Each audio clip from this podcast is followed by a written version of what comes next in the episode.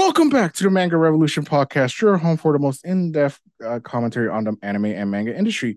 I'm your host, Kevin, and with me today is Rock. How are you, Rock? Awesome. Glad to be here as always, Kevin. Yeah, it's good to have you back. I know we took a little mini summer break here to get ready for your kids ready for school and hopefully not cry a river when you drop them off at school. But very dramatic. And then for me, just a little summer break of just catching up on some manga and anime. So it's good to be back. And because on today's episode, we're actually going to be covering a manga that Rock and I have been talking about offline a lot is Mission Yozakura Family. It's a manga that I definitely have had on my reading list for a long time. I'm glad that we're finally getting around to it because I keep seeing it and the cover has teased me like this is a Kevin manga, and so I'm finally getting into this. So.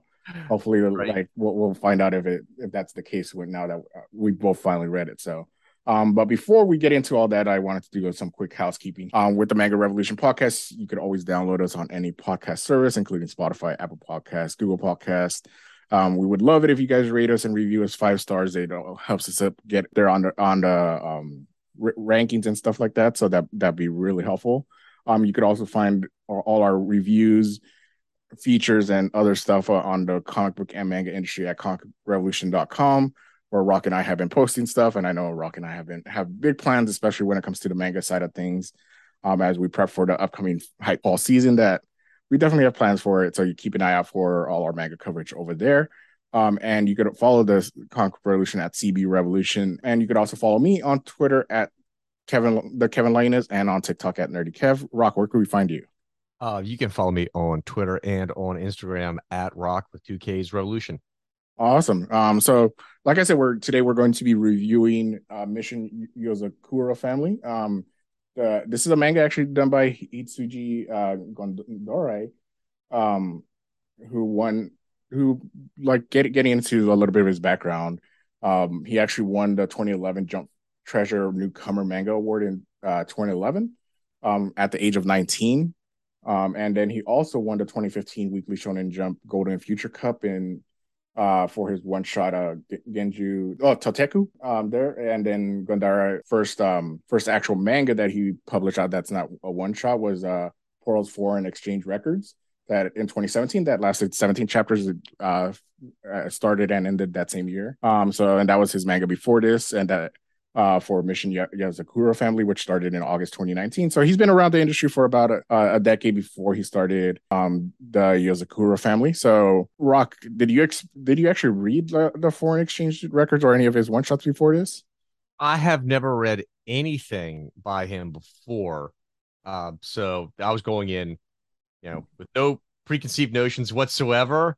What I did though, I just try to quickly find a little bit. What I like to do before I read a mangaka that I'm not familiar with, before I read their manga, I like to go online and see if I can find out what manga inspired them or what their favorites are, because it kind of gives me a little window into what I might expect when I start a new manga. And Kevin, I think this won't surprise you. His 3 favorite manga, I think after reading this, that totally makes sense. 1, Demon Detective Nogami Neuro, 2, One Piece, and 3, Hunter x Hunter. Not surprised, especially with Hunter x Hunter. Yeah. I actually think that once I saw that and I started reading it, I was like, okay, yep, I got it. I see where this guy's influenced by what he really loves. Yeah, especially given that he was in middle school, high school, like during the early 2000s. It's like, yeah. That's prime One Piece, Hunter x Hunter time, that everybody's growing up reading that. So yeah, those were probably 2 biggest manga out there outside of like maybe Naruto and Bleach, but totally like and you could tell that from like not getting into the manga yet too much, but you could tell that by the art style alone, yes, that like what his inspirations were, and like which is cool. Like again, you always want to see that in artists of like what their manga inspirations are, and you get that vibe here with Mission Yozakura Family, which we'll get into here in a little bit. But yeah, it's cool. And then like him winning the award in 2011 at 19, he was still in college then too. So that's impressive. Very, very impressive. And like we've seen with a lot of these manga mangaka that it does take a while to get in. Like, even though you might win these awards at an early age or like or whatever, it sometimes it doesn't guarantee that you're going to get an automatic manga right away.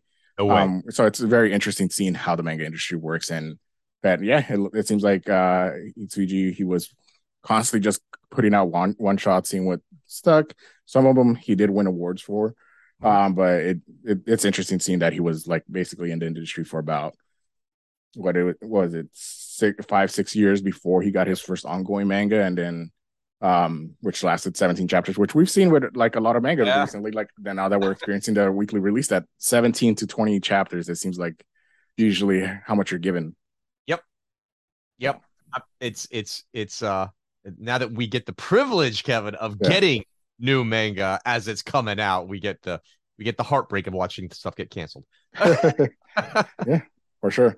But yeah, again, like it seems like Yozakura family, he's found something magical, because it's been over 140 chapters with this series, so it's good to dive in here.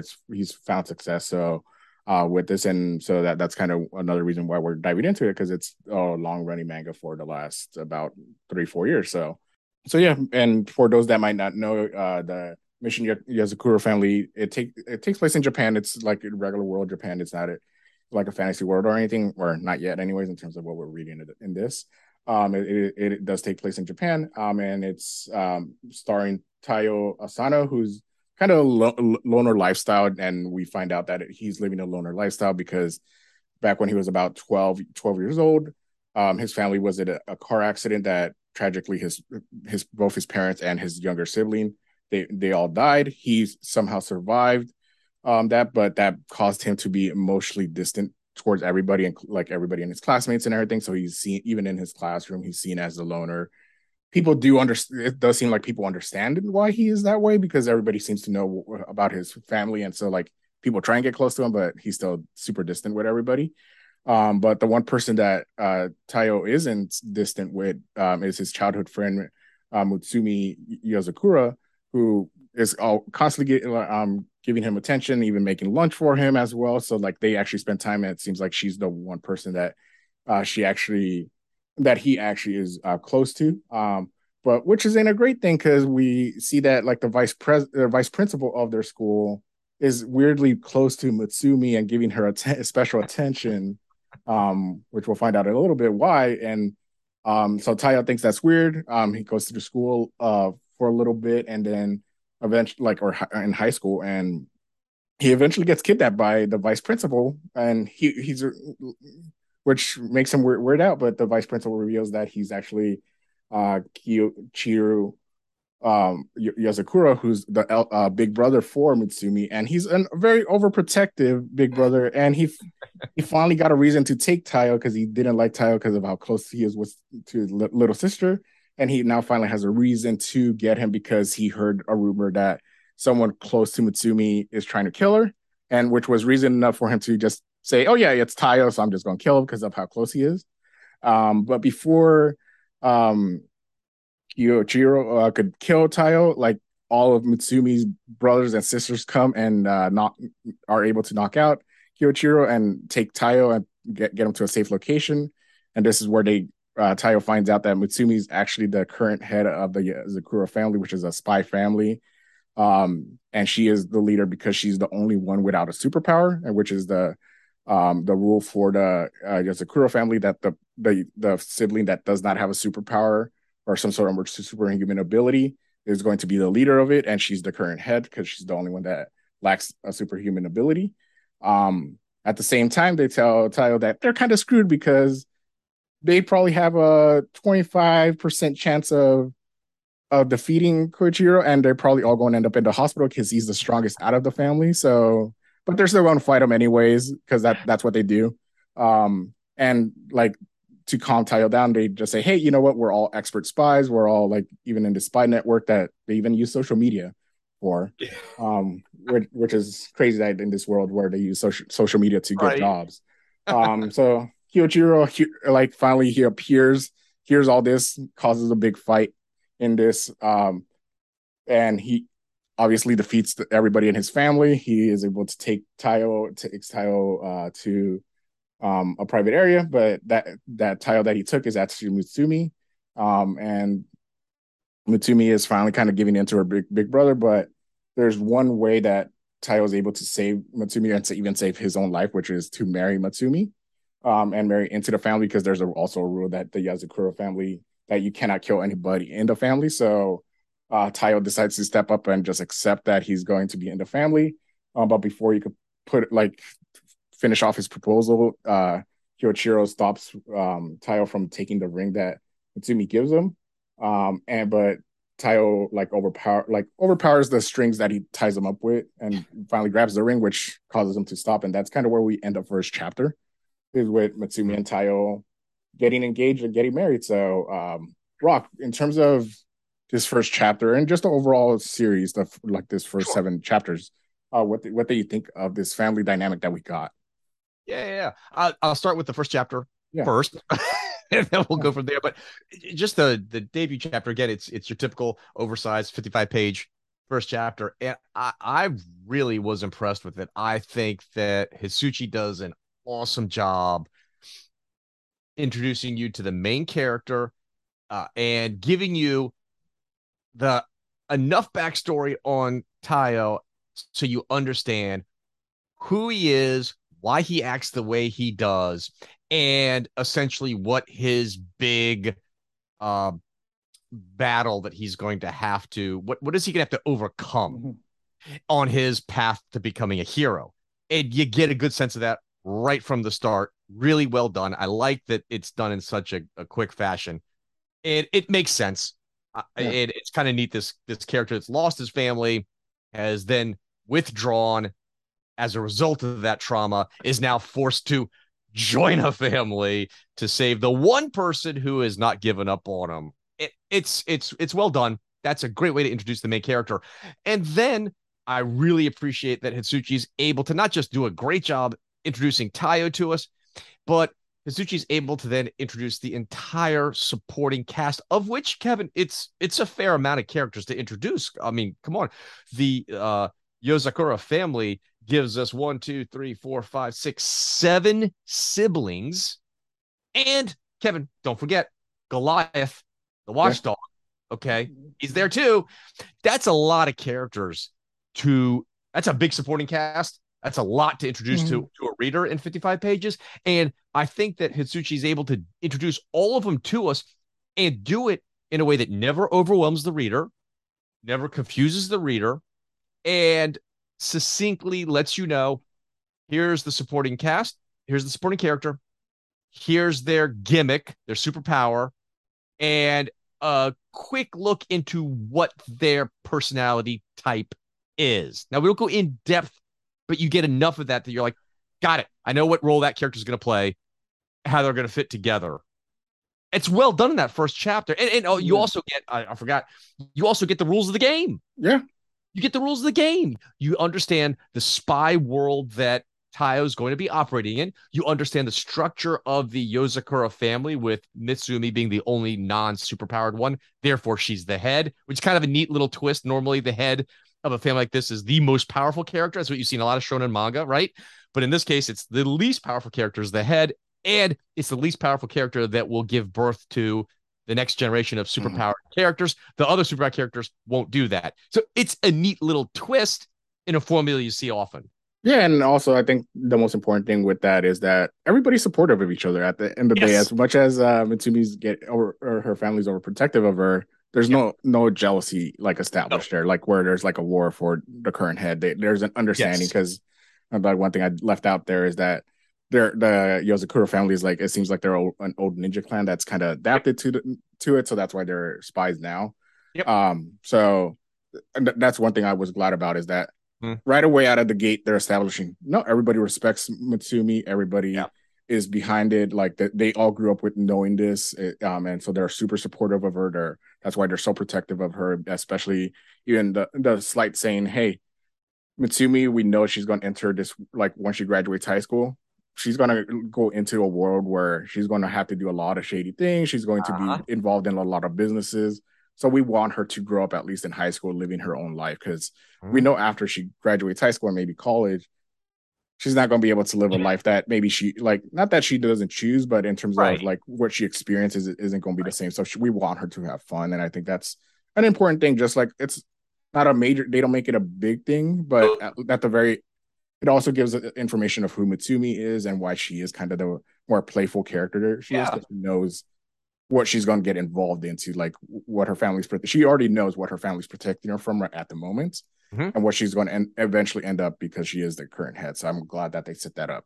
Yeah. And I think that's also important because like you said, we don't get an introduction. We get an introduction to all the characters, but we don't find out anything about them outside of Kyoichiro. And then also like Futaba is probably like the only other prominent member of the family we get really into. But I think that that's where it's important that he nails the Hitsuji nails the character designs, because every single character looks different. Yes, like it's, there's no character that looks the same. No one has the same spiky hair. No one has the same, like it's like the same hairstyle. I would say right.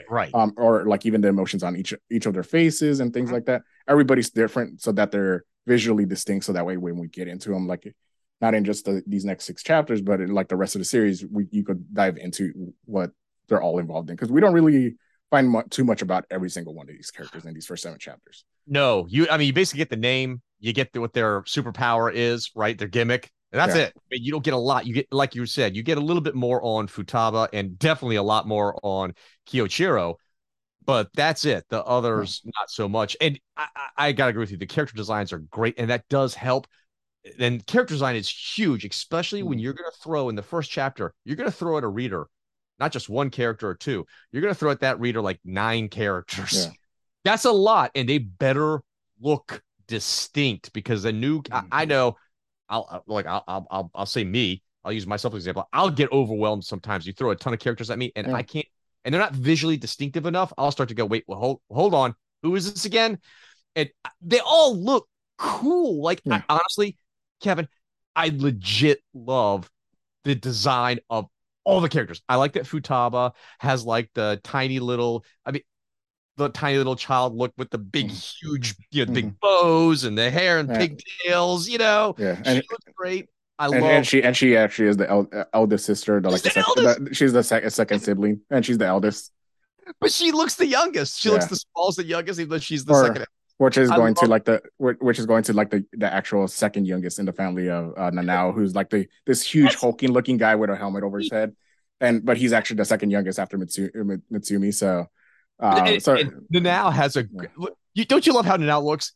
Because he's massive, he's huge, he's got a cool. He kind of reminds me of like a strong guy from X Factor, real big, But he's wearing a bucket with like this crudely drawn smiley face. Why? And at no point does Hitsuji tell you why?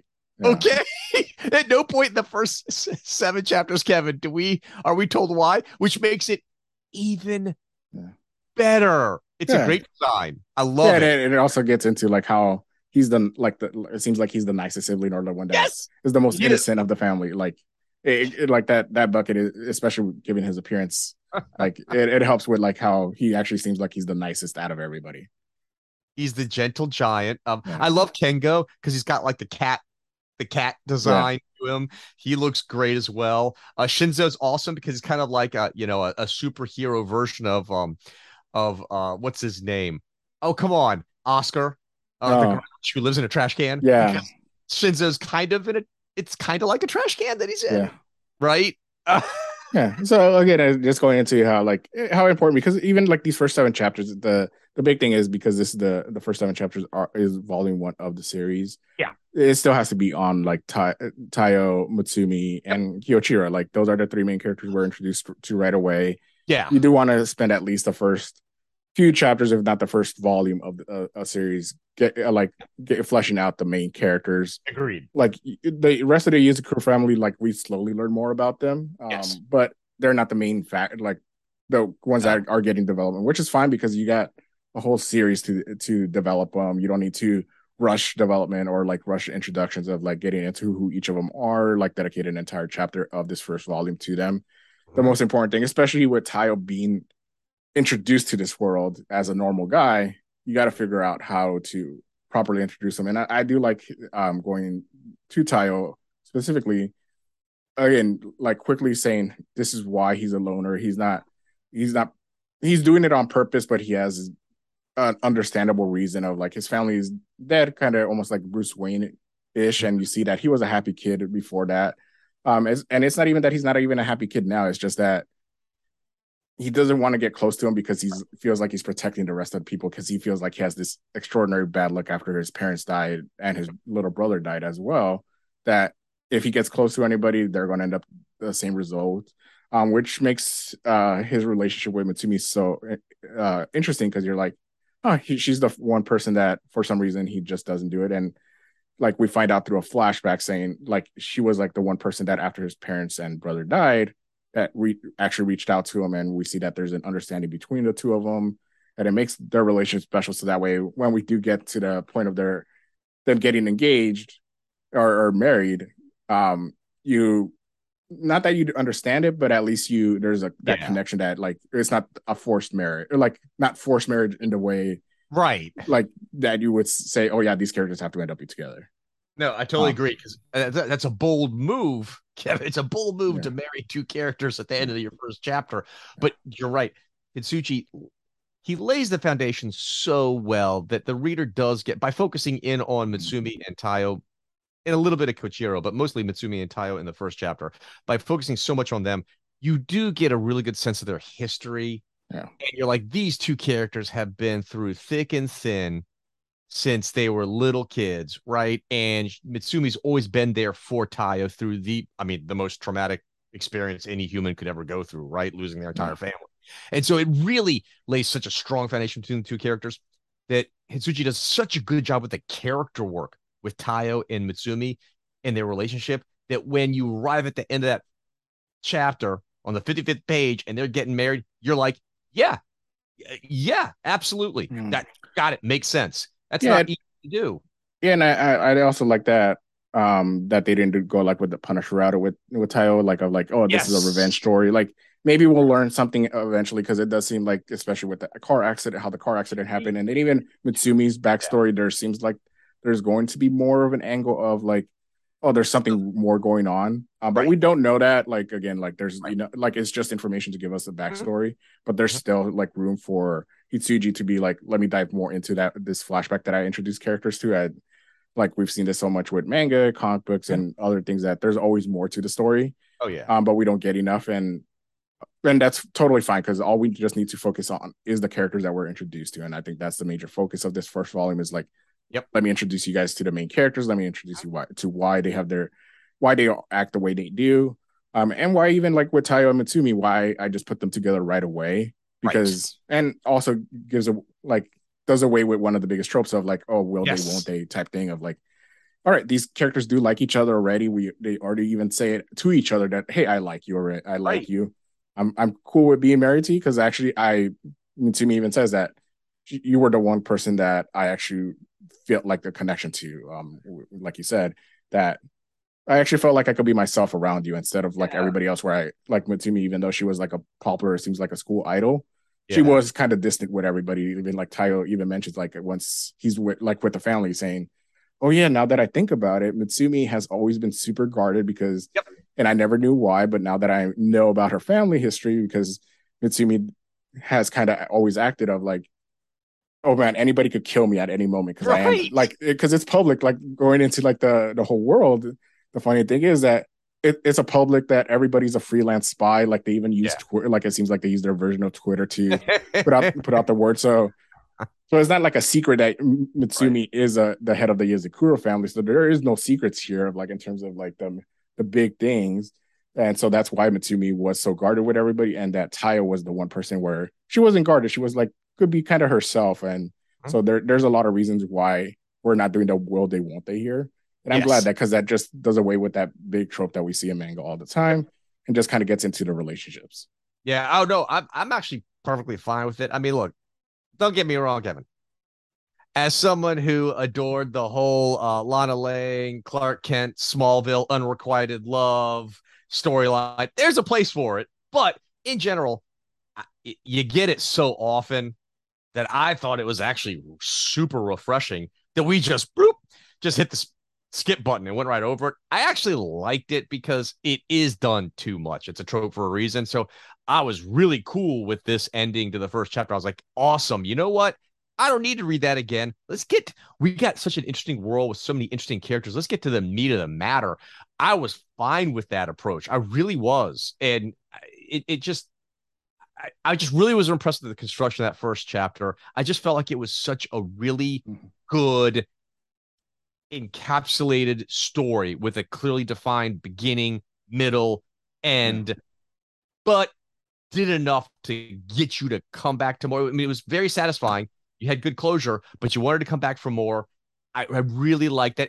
And Hitsuchi really showcased, I thought he really showcased what you're going to get on the rest of the manga. And we'll talk about that as we move on to the other chapters, but he really showcased, hey, you're going to get some wicked awesome action, which you do in the first chapter. You do. You get really cool powers, really cool action, great fight scenes. You're going to get some good comedy, which we do get.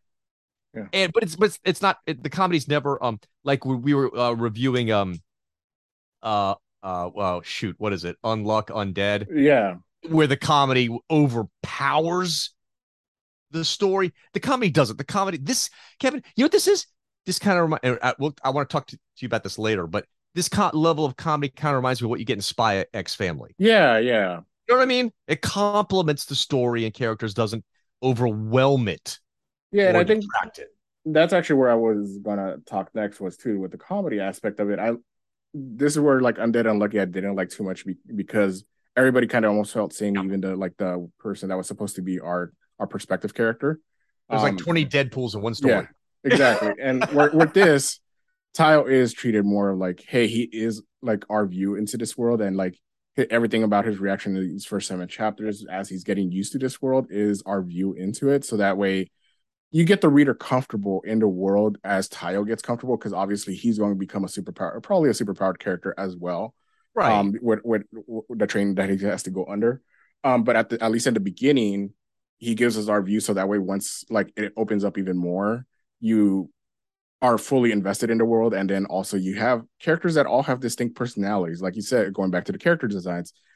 Not everybody is the same comedic character. There's ways you could do comedic beats with the designs of the characters and the way the personalities of the characters, but it's not going overboard of like everybody becoming samey, everybody going into the same slapstick comedy. Everybody has their own sensibilities and it's based on their own individual personalities. And I think, again, you give everybody an individuality so that way this world doesn't feel samey.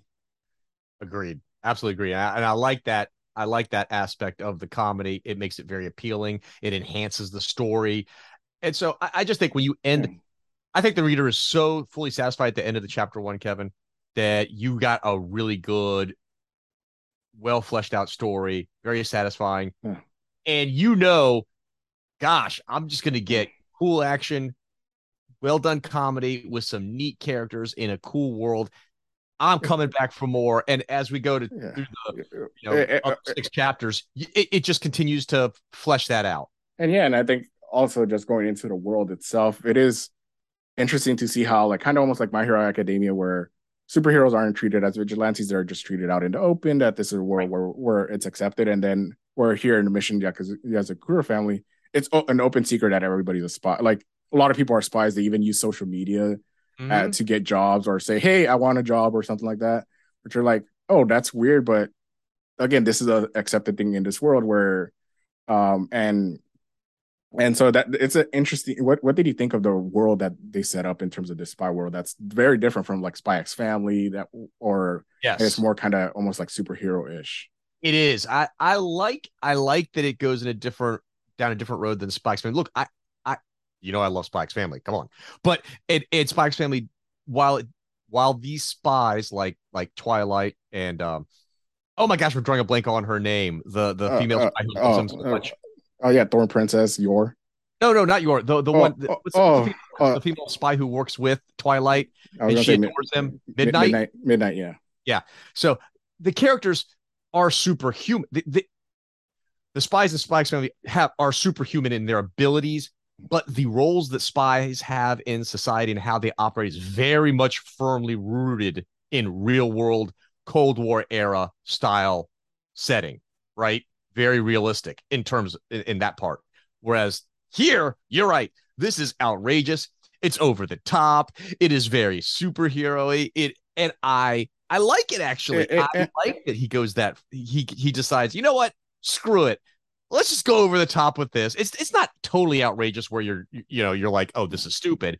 It's just enough that as a fan of superhero genre, you're like, yeah, okay, I like that it's amped up.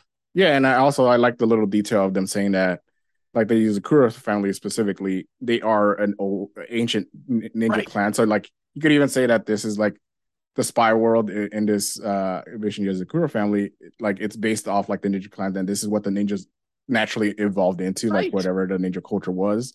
Yep. Like they evolved into spies of this world. And again, they openly use social media because they're in the social media world and stuff like that.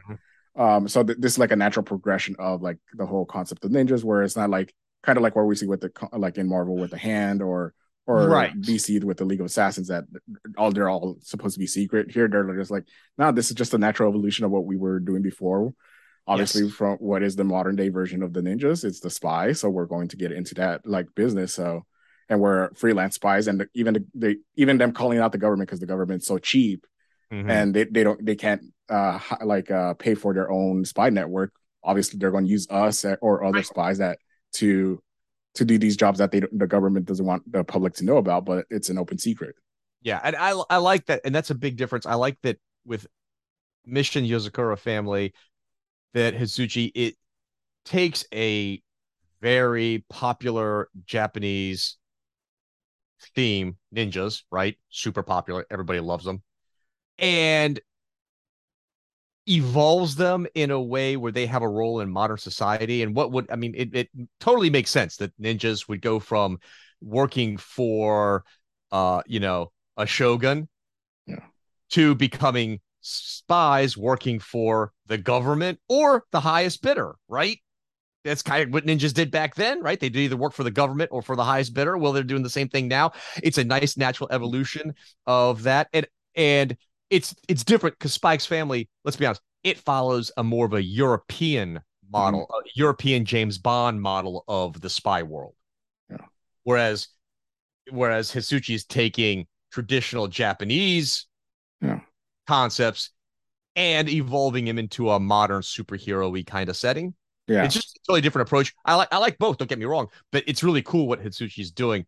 It's neat because it still roots it in Japanese history, but completely modern and different. It's really fun.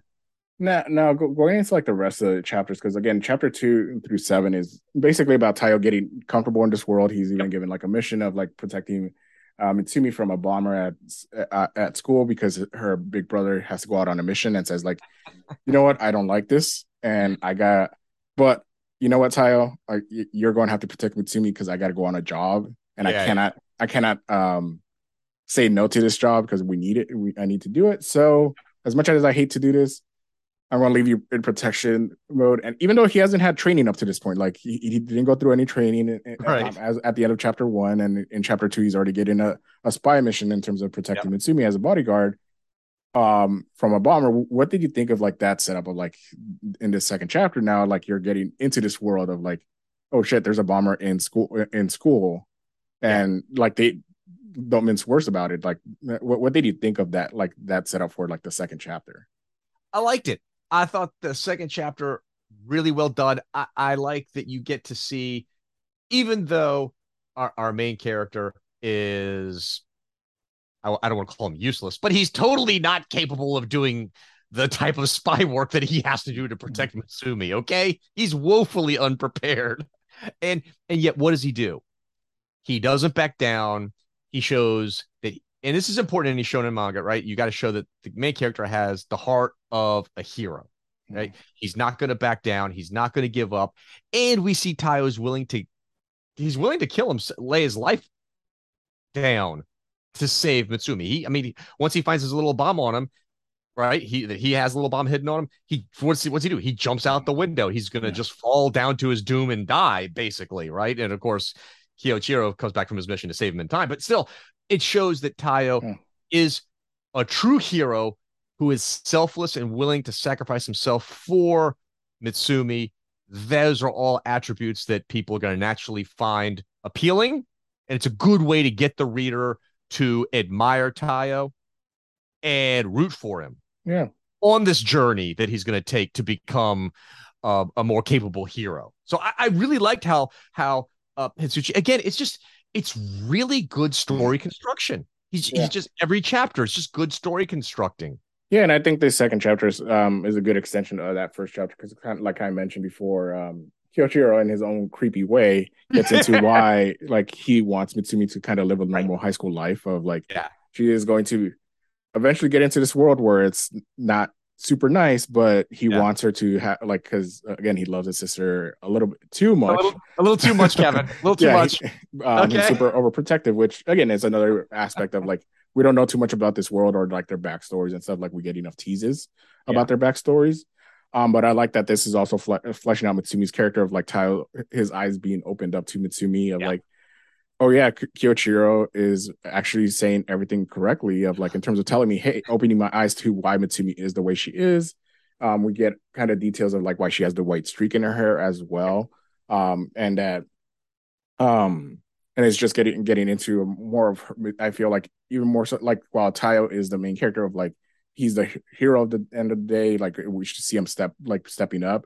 Right. When it comes to Mutsumi, we're getting more details of her, and I like that because you want a balance between Taiyo and Mutsumi, so that way you understand both characters. And I like that this is an eye-opening chapter for Taiyo when it comes to Mutsumi, because she's a very guarded person. Like, he realizes now how guarded she actually was, and that they're actually not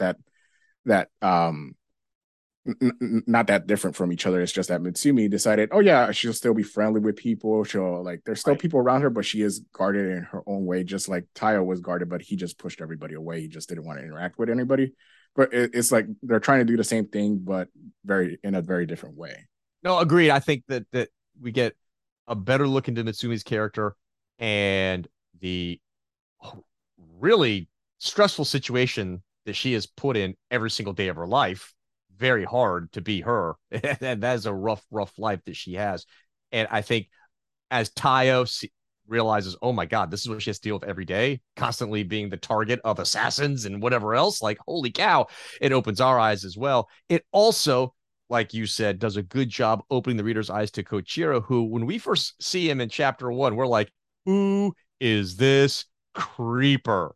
This dude's creepy. He's a weirdo. What's his problem? He's totally overreacting to these guys talking to his sister. Nobody should overreact like this. But now in the second chapter, we realize, oh, people are literally trying to kill his sister, like, every day. And it kind of, while he's still a little bit overboard, it does explain why he is so crazy overprotective of her. So it just adds another layer. Hitsuchi's peeling back that onion, and we're finally kind of starting to see why these characters act the way they do. And I think it's, again, this goes for all the chapters that we get after this as well. I think it's just a good introduction to the world, because we're not getting all the information right away, because there's an easy way that he could just give us all the information right away, because he wants to, like, the speed run to the, like, the big things that are going on in the world. But I'm glad that he's taking the time in terms of, like, all right, the bombing mission, like, we're protecting him from Mutsumi from a bomber. It is secondary, but it's still, like, showing kind of Taiyo's resolve and everything as a hero. But I think the more important thing is just getting more into not just Taiyo's character, but getting into Mutsumi, Kyoichiro, and then just kind of showing, hey, this is the way I'm going to develop these characters, is, like, just kind of as Taiyo's eyes are being opened up to it, you're getting opened up to all these other characters, and I'm glad that he's going with this direction in terms of this first volume, and we see that throughout the rest of the chapter, because we get into chapter 3, which is basically just Taiyo kind of going through a speed. This is where I would say he does kind of speed run a little bit of, like, the training, and Taiyo does, like, he does. We go through almost an entire training arc in the third chapter, and I think the third chapter is where I almost disconnected a little bit from it, because I was just like, oh, this is too quick, because up to this point we are led to kind of believe that Taiyo is, like, a normal guy, but almost in, like, the third chapter, he figures everything out by himself, like that the family, because, like, this is where he is with Futaba and, like, the rest of the family. Like, Mutsumi and Kyoichiro aren't actually involved in the third chapter, right? It's Futaba, it's Nanao, and Kengo that are involved in this chapter. Also, the rest of the family is too, but Those are the three main characters that he interacts with. Yep. And it just does seem like this is where he's just like, I need to get Taiyo to just kind of get some training so that that way he does it. And I don't feel like Hitsuji really knew how to do a training arc and he just wanted to get Taiyo some skills. Oh no, I agree, because chapter 3, Hitsuji doesn't hide the ball. He tells us chapter 3, the beginning of the chapter to the end of the chapter. It's only 23 pages, Kevin. It spans an entire month. Hitsuji doesn't lie. I mean, he tells you at the end of the chapter, hey, you've done well this past month. A whole month, Kevin, in a chapter? That's a bit of a speed run. Yeah. Okay. That's a bit much. That's a bit faster than I was expecting. Okay. I thought we'd get a few more chapters out of this. Yeah. But we did a whole month in a chapter. So, and it was interesting because I thought, maybe they would try and spread out the training as they went to school and stuff like that, and every day he has to have some sort of challenge while he's also going to school. Yes. But it is a little bit disappointing because I did like the school setting as well. Mm-hmm. So I'm a little disappointed that we didn't get more of a balance of hey, this is Taiyo's daily life at now living with the Yozakura family, mm-hmm. along with his life at school where he has to protect Mutsumi. I'm surprised that he didn't try and figure out a way to balance both out, and that he's just like, I need to speedrun Taiyo's training, so let me just cover a month in 23 pages. Yeah. And that this is the one chapter after the first two chapters where I felt like we're so strong. The third chapter kind of felt like, oh man, this is weird, and I don't know where this is. If I'm going to if he just speedruns the rest of the story, right? Which goes into the fourth chapter where kind of Taiyo has to deal with the fallout of this training arc, which I thought was a good way to kind of almost reset it because okay, you're. Taiyo now, because he went through a month of training, he doesn't realize how strong he is, and even Mutsumi has to call him out saying, hey, I know you got a lot of skills, you went through a lot of training, you're a lot stronger now, but we're at school and you got to be like a normal person. You can't be the spy you're at home or out in the outside world, because we don't want people to catch on to the fact that we're, even though it's public that the spy world is public, we don't want people catching on to you and assassins coming after you. And I'm glad that in terms of kind of almost resetting things a little bit of getting into Mutsumi and Taiyo, and then we get more backstory on them and why they are friends, and that Taiyo has always kind of been protective of Mutsumi, even when he didn't know about her backstory. Mm-hmm. I'm glad that in terms of Mutsumi, you kind of almost resets Taiyo's character a little bit in this fourth chapter, and it kind of almost feels like Hitsuji even realized that he kind of sped run the previous chapter. Yeah, no, I agree. Before I agree with you on chapter 4, I just wanted to say one thing on chapter 3. I did like the house as a character. Oh, okay, yeah. I did like the house. That was really cool. That was fun. Yeah. Again, it would have been more fun if you played it over multiple chapters. But anyhow, going back to chapter 4, you're right. This was kind of, it absolutely felt like Hitsuji was like, whoa, okay, I see what I did with chapter 3. Let's put the brakes on. Let's slow things down. Let's kind of reset the stage. And I like that, and this is important as we move on to chapter 5, Kevin, because I think it addresses what you and I are worried about with the speed run in chapter 3. But chapter 4, we do see that now Taiyo, compared to a normal schmo like you and me, he seems super strong and amazing, right? And that shows his training. And I like that Mutsumi kind of is the governor switch on him. Okay, put the brakes there, buddy. Yeah. And that was well done. It's going to play into the next chapter. I'm with you, though. In addition to kind of resetting things with Taiyo, I really love that Hitsuji gave us even more backstory on Taiyo and Mutsumi to really establish that, look, Taiyo had this natural connection with her and a desire to step in and protect her even before he knew anything about her, before they were friends, before they had any relationship. His first instinct upon seeing her was, I want to step in and protect her. Yeah. And it's really good. Just adding another nice layer in the foundation of these two characters to make them even more compelling and just have even better chemistry. They really fit well together. I thought this chapter did a good job of further cementing their bond. Yeah, and I think even him cutting his hair too, when he was protecting the bullies and stuff like that. Yeah. Just little things like that. again, it's like he tries to treat it like not a big deal, but you could see how with Mutsumi it is a big deal because he doesn't know anything about her at that point in their lives because it was probably like back when they were in middle school. Yep. But he just did it like something symbolically like that actually meant a lot to her because like we do find out about Mutsumi's like why she has like this white hair that's very stressful to her. And like it was a stress induced hair that even if she tries to dye it, it can't. It goes back to being gray. It's always gray. Yeah. So, Kevin, that's a next level. That's next level amount of stress. Okay. Yeah. Which seeing her family, you could kind of understand that. But it also just kind of like what I'm just going back to what you said about the family too. I like that. Even chapter 3, as much as I didn't like it for how sped when Taio's training was, you're right about the family dynamic of like, we're getting a chance to see Futaba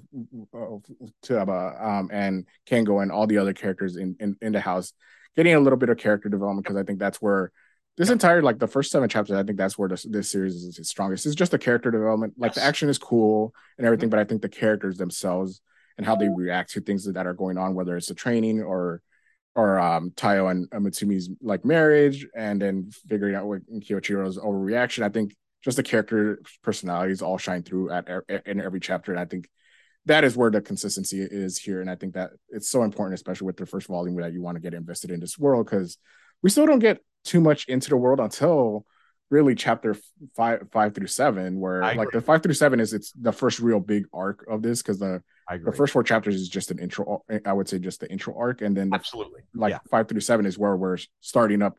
This is the big like opening the door to the rest of the world where Mutsumi gets kidnapped, and now it's up to Taiyo and the rest of the family to figure out who kidnapped, like not just who kidnapped her, but why they took her, and go save her as well. So like, just talking about 5 through 7, Rock, what did you think of like how the pacing overall, like now that the doors are open into the bigger spy world? Yeah, no, I really enjoyed 5 through 7. I think the story just keeps getting better and better. Hizuchi just keeps getting stronger, and our complaint, and I think chapter 5 is the perfect answer to our complaint with chapter 3, where Taiyo speed runs all of his training because, and you saw Hizuchi kind of in chapters 4 and 5 rectify that. First, Mutsumi puts the governor on him. In chapter 4, we do see that Taiyo is now better than your average person. But with chapter 5, Itsuji makes a point, Kevin, of starting off chapter 5 with Taiyo being captured. And when he meets the spy who has captured him, it's Hanawa the courier. It is Hitsuchi doesn't beat around the bush. He clearly lets the reader know that, Taiyo might have gotten some good training and is better than your average person, but he is way below the spies that he's going to encounter. And Hitsuji makes that point very clear to you that Hanawa, way more trained, way more powerful, way better, and there's no way Taiyo's going to beat this guy in a fight. Taiyo's going to have to be rescued.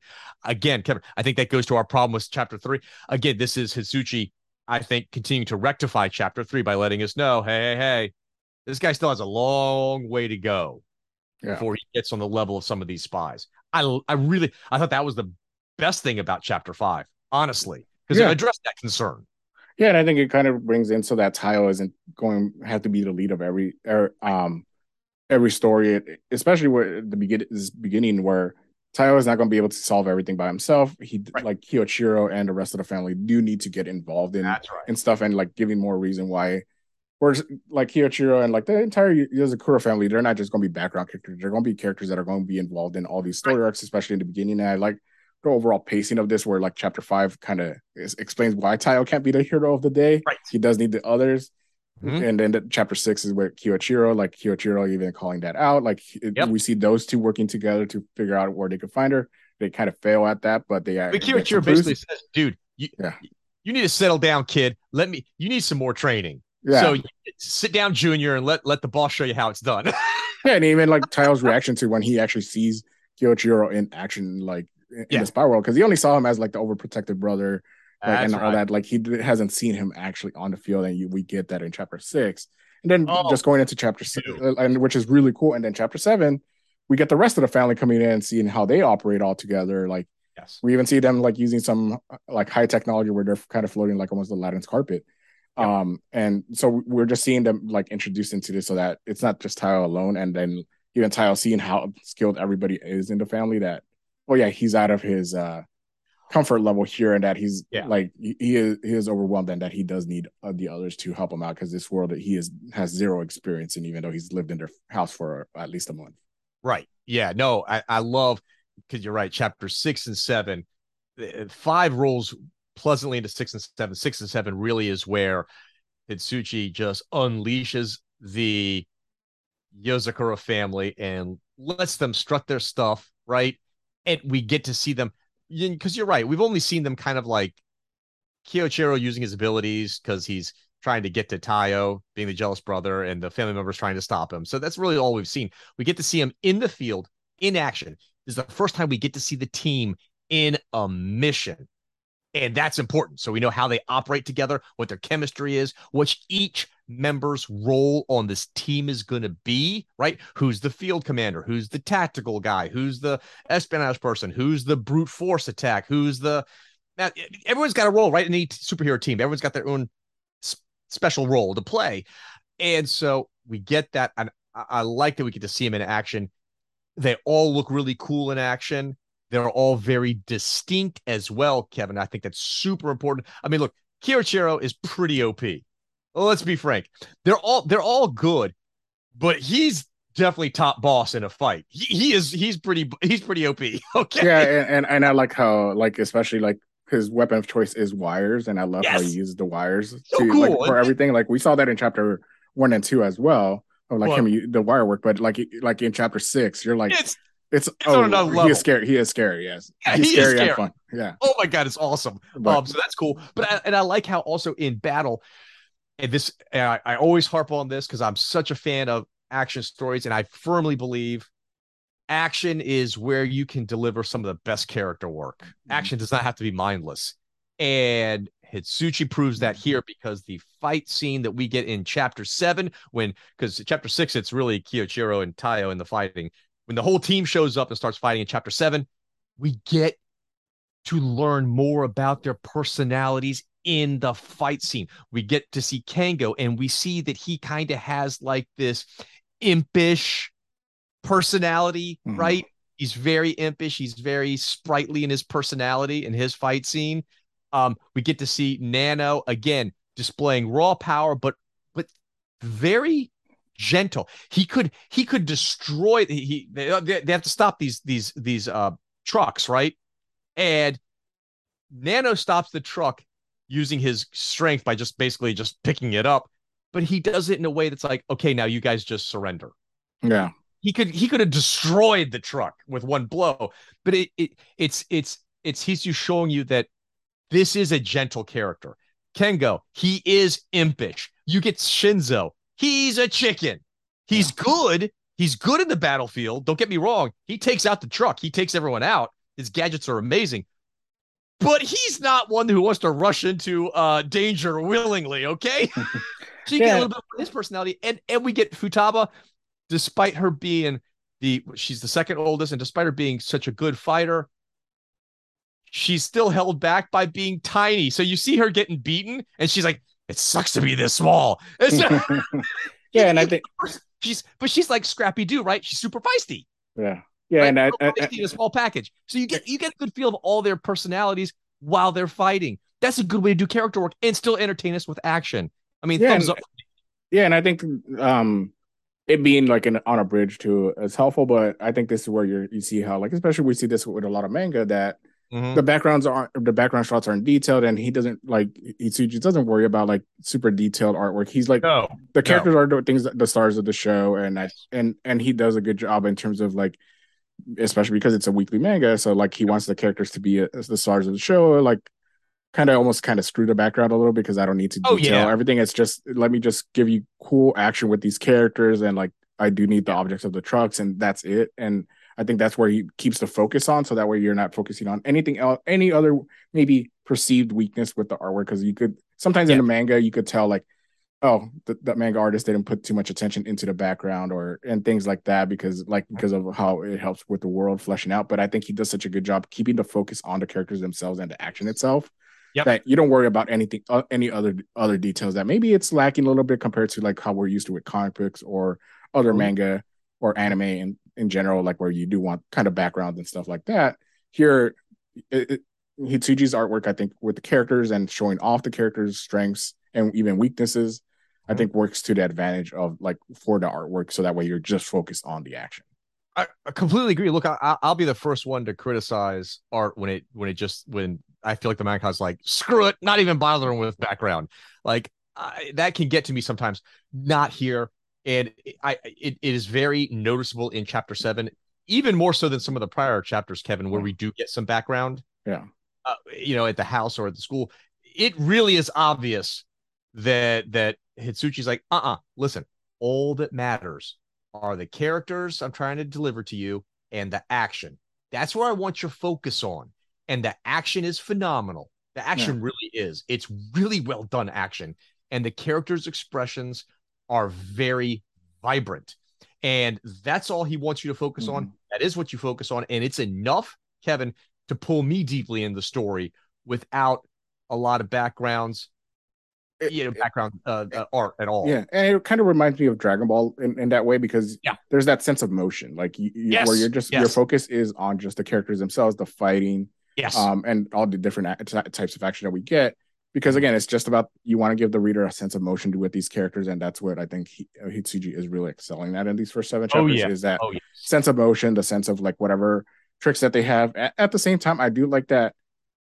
For all these 7 chapters of everything that we see these characters amazingly do, we still haven't gotten into what their superhuman abilities are. Like, we've seen them being superhuman, but he's teased that these characters all have, like, something special about her, because they even say that Mutsumi is a regular person. And we see that Mutsumi has some special skills, but she's a regular person in terms of not having a superhuman ability. And I like that with this fight scene, we get teases, like, with Nano, we see that he has, like, some hulking, like, he's able to, like, almost increase his body size, so he has some sort of mutation or something like that where he's able to increase his size and stuff, but we don't get details of that. And I think these especially these last 3 chapters that we get in volume 1 is a great tease of like these characters have more to them than just like that they're really strong, just regular human beings. They have something more to them, but we haven't gotten into that. And I like that even Chapter 7 with how it ends. I think this is really a good pace entire first volume of collection now, because we don't end the arc in Chapter 7, but at least it gives you like it ends in a way that you're like, I want to find out more. And I think that's the most important thing, especially when you get into like your first collection. You want the reader coming off like, I want to read more. And I think that's what these first 7 chapters do really well with. Oh, absolutely agree. I mean, we've seen them being skilled in hand-to-hand combat and being skilled using various weapons, but we've not seen them actually display superhuman powers other than, I guess, we have seen Nanao display some type of superhuman strength. But outside of that, we really haven't seen any, which is cool, because now that we're seeing him in action, we're like, we're going to get more. We're going to get more. We're going to get more. The reader is really excited to learn more about what are all these superpowers. I cannot wait to get more into these characters and their abilities. This is going to be really, really fun.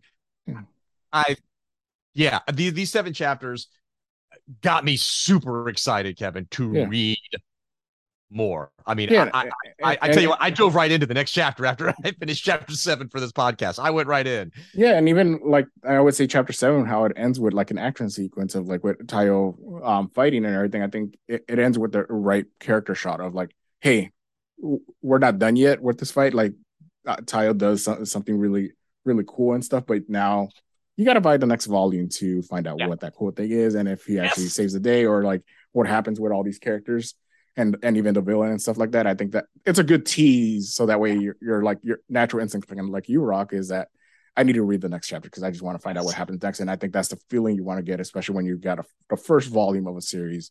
That's the feeling the reader needs to have, is that let me find out what's next. Because if you don't, or like if you burn out your reader on like in terms of the concept of it, and you're like, okay, I could wait for the next volume. Let me whenever it releases. Here it doesn't feel like that. It feels like I need to read the next chapter. Let me get it. Yeah. Let me find it online. Let me find it if it has it's on Viz already, because I can't wait for the next volume to physically release. Absolutely. It got me hook, line, and sinker. I know our plan was to read the first 7 chapters for the podcast. And this is the test. Kevin, I know if I'm really falling in love with something before the podcast, and I want to really speak highly of it, my test for me is, man, if I finish that 7th chapter and I'm like, all right, I'll come back to the rest later, then I know it's okay. If I finish that 7th chapter and I'm like, I'm done, okay, then I know I'm not giving it a good review. But if I finish that 7th chapter and I roll straight and I just immediately roll right into the 8th chapter, we got a hit. I'm all in. We kind of touched on it, but I wanted to get your take on the art in general over all 7 chapters. What'd you think? We touched on the backgrounds in the final chapter, but what'd you think overall from the first 7 chapters? I think the art isn't like super impressive in terms of like character designs, because I've seen all these character designs in other manga.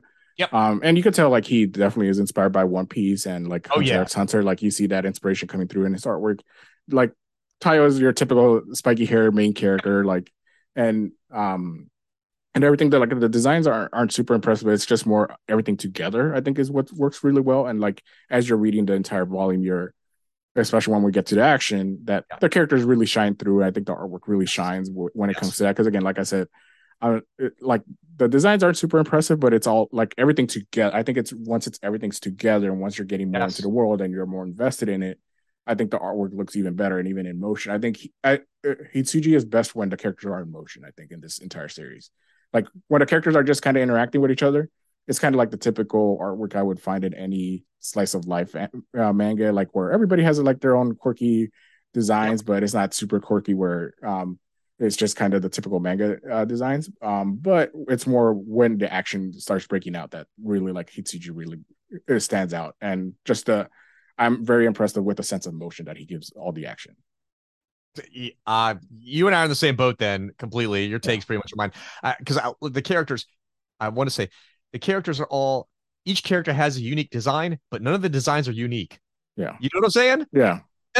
They all look different from each other, but not a single design is a unique design that, you see, there are certain manga that where you read it, you're like, I know, you read JoJo's Bizarre Adventure, you can pick out that character design immediately. You see a character away from the manga and you know what that is from, right?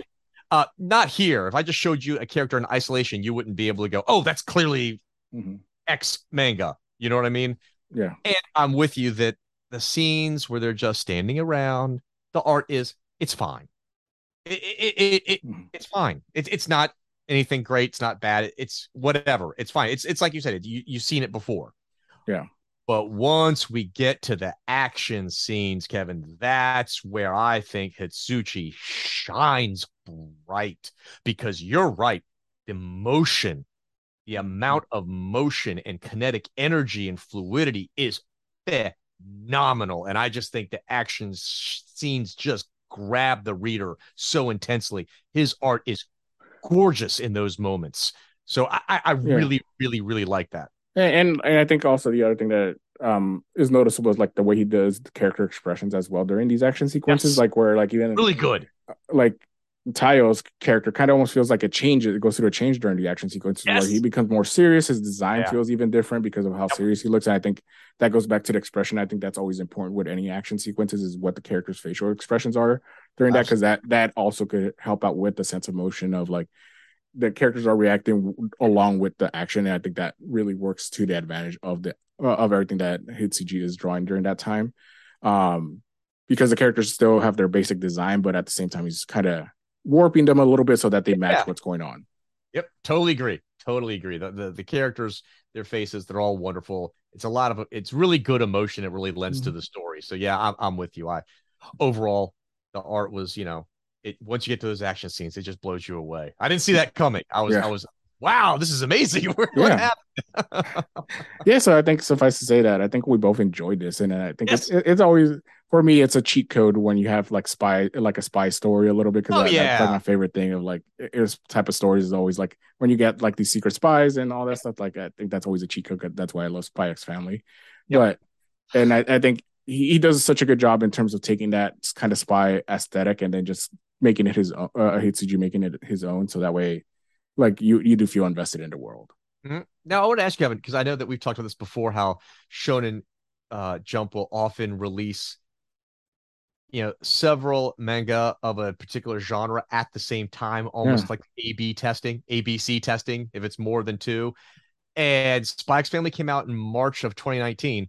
Yozakura Family came out in August 2019. Very close to each other. Do you like them? The battle between the two spy manga. This is a hard one, Kevin. Yeah. One you put over the other. Well, put it this way. Maybe not that, because I like both of them a lot. I think you like them both a lot, too. Yeah. I think I'm picking up. What do you think each one does better than the other one? What is their unique trait that they do better than the other one? I think in terms of unique trait, I think for Spy X Family, like, as much as I enjoy every aspect of it, I think its strength is always going to be the comedy and things like that. I think with Yozakura Family, the comedy is more the traditional comedy that I expect from manga, like what I expect in any manga. It's not blowing me out of the way. It's not making me laugh, really. But I think it's the action that really where Yozakura Family stands out more than Spy X Family. Spy X Family does really well, I think, especially like the most recent chapters, like with the Thorn Princess arc, the artwork has stepped up when it comes to the action sequences, when that's the focus. But I would say Yozakura Family, the action is much better from what I've seen in these first 7 chapters. I'll give it the leg up on that, but I think it also kind of speaks to how we've talked about with all these mangaka, like where they start off with, like, sometimes it's just you catch lightning in a bottle, where maybe he had the ones shot for with Yozakura Family was what Shonen was looking for, because it was another spy story. They see how successful Spy X Family is, like, let's just greenlight this spy story because it's something that our readers are looking towards, and sometimes just kind of speaks to where Shonen Jump is at that moment, what kind of stories they're looking for, because they're looking for superhero stories. When My Hero Academia first comes out, okay, we need to get more superhero stories to see if that's the genre that we should get more into and have more of those type of manga in our Weekly Shonen Jump or any of our other magazines. And I just think that that's what it speaks more to than it just speaking to, like, that's kind of every author following in that similar footsteps. Like sometimes we see like a year or two after like a successful manga is going on. I think this is more of a thing of, like, they saw Spy X Family success, and maybe Hitsuji just caught wind of that and did a story like it, or it's just right time, right place, and everything like that he happened to publish this one shot or pitch this idea to his editor, and it got published because that's what they were looking for. Yeah. Your take on the two is about mine as well. That's what I was going to say as well. I think that the Spy X Family does the character work, and the slice of life is its true, and the comedy is its true strength. It's real strength, and it does it the best. And I think that Mission Yozakura Family, its big strength is the action, and that's what it does better. I love them both, though. But I guess that's how I differentiate the two. Yeah. And it's gonna be interesting because, again, like you said, it we see so many manga that are kind of similar traits of like this past year. It feels like we got a lot of mangas that are similar to Jujutsu Kaisen and Demon Slayer. Like, people are following that Jujutsu Kaisen trend a little bit. So we are starting to see a trend of, like, when these series are published, that you just got to look at what the most popular manga that got released at that time, and then see, like, you'll probably see a trend of what manga that year are released, because. Like you said, it does fall in that Spy X Family, and you can see that maybe the Mission Yozakura Family happened to be the one that broke out of all the ones that got pitched or one shot and stuff like that. That this is the most successful one that was able to break away from just being in Spy X Family shadow a bit. Kind of where, like, this year, it seems like this year a lot of manga are following that Jujutsu Kaisen route. But we've seen a lot of, unfortunately, not as successful as Jujutsu Kaisen. But so it's an interesting trend, like you said, that we're seeing, that, like, people are following that, of, like, what's greenlit by Shonen Jump. Yeah. All right, awesome. Well, yeah, like I said, I think, Rock, you've already read ahead of me. So, but definitely after this podcast, I am going to be checking out the most recent chapters, and I'm going to try and catch up to. I think they're, like, at 142 or 143 chapters as of publishing this podcast. So. I'm excited to just catch up and see if I get through all that stuff, and it keeps my attention because I'm definitely invested in after this first volume. Oh yeah, Kevin, I'm all in. Are you kidding me? I'm already on chapter 15. I'm gonna burn through this thing faster than you can imagine. I love this. I'm all in. I can't recommend it enough. People definitely hop on to Mission Yozakura Family. It's well worth. It's well worth your money and your time. This is a really good manga. Yeah, and I will say that if you want to read along with us, they do have released the digital versions of it. You could obviously read up to like the most recent chapters on Viz's subscription service, but they have released the digital versions of each volume on Comixology and stuff since December of 2020. And we're actually getting the first physical release of Yozakura Family in October 18th of this year. So like if you're into physical media and that's how you experience your manga, check out, make sure to keep an eye out for October 18th because that's when the first volume, first physical volume of Yozakura Family is going to be released here in the States. So just keep an eye out for that. But outside of that, again, Rock, thank you again for joining me on this podcast, and I hope you have a good rest of your day.